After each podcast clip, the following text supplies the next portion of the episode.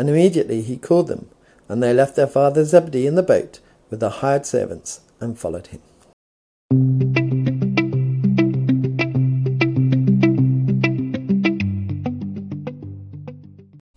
In today's verse, we hear about Jesus calling his first disciples. He's just called Simon, who later becomes Peter, and he's walking along the shore a bit further of the Sea of Galilee, and he sees James and John, who are in the boat with their father and hired hands mending nets. And he sees them and he says, Immediately he called to them, and they left their father Zebedee in the boat with the hired hands and followed him.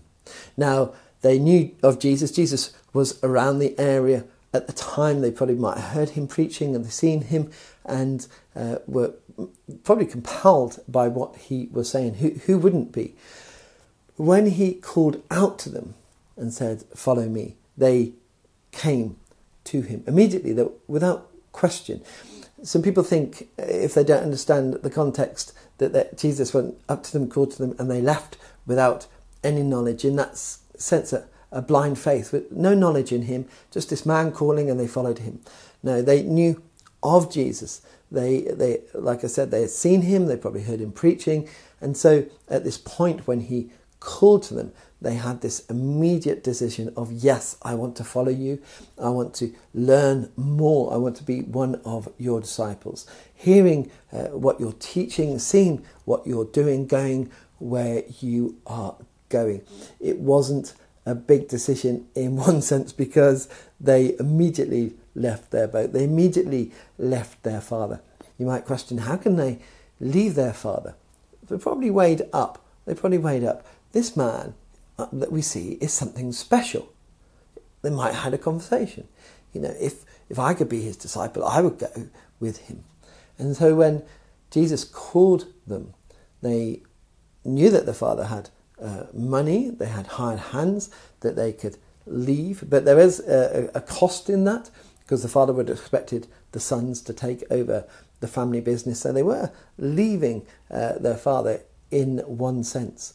But what they were doing was going to their heavenly Father. They were going to serve Him. So they were not serving their Father anymore, but they knew, well, probably, and hoped that God would take great care of Him.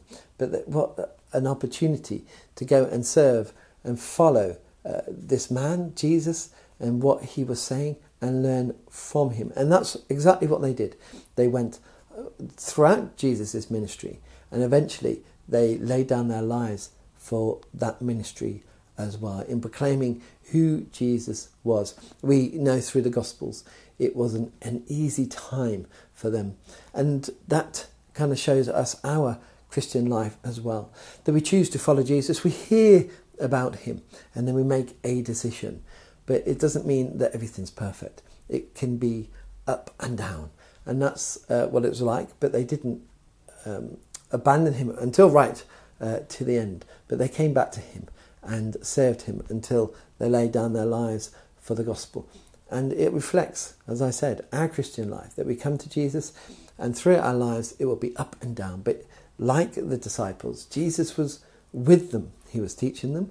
He, they were seeing him. They were listening to him. And that's what we have now in the Bible that we can read uh, the amazing teachings of Jesus. We can pray to Him as well. And we might sometimes walk away, but He is still always with us, waiting for us to come back, that one day we might dwell with Him forever. So we might make that decision immediately, it might make, take some time, but Jesus calls us all to follow Him. And let's make that decision and follow Him through the thick and the thin knowing that He is with us. Let us pray. Heavenly Father, you called the disciples on an adventure. May we respond to that same call and go on the adventure with you as well. Amen.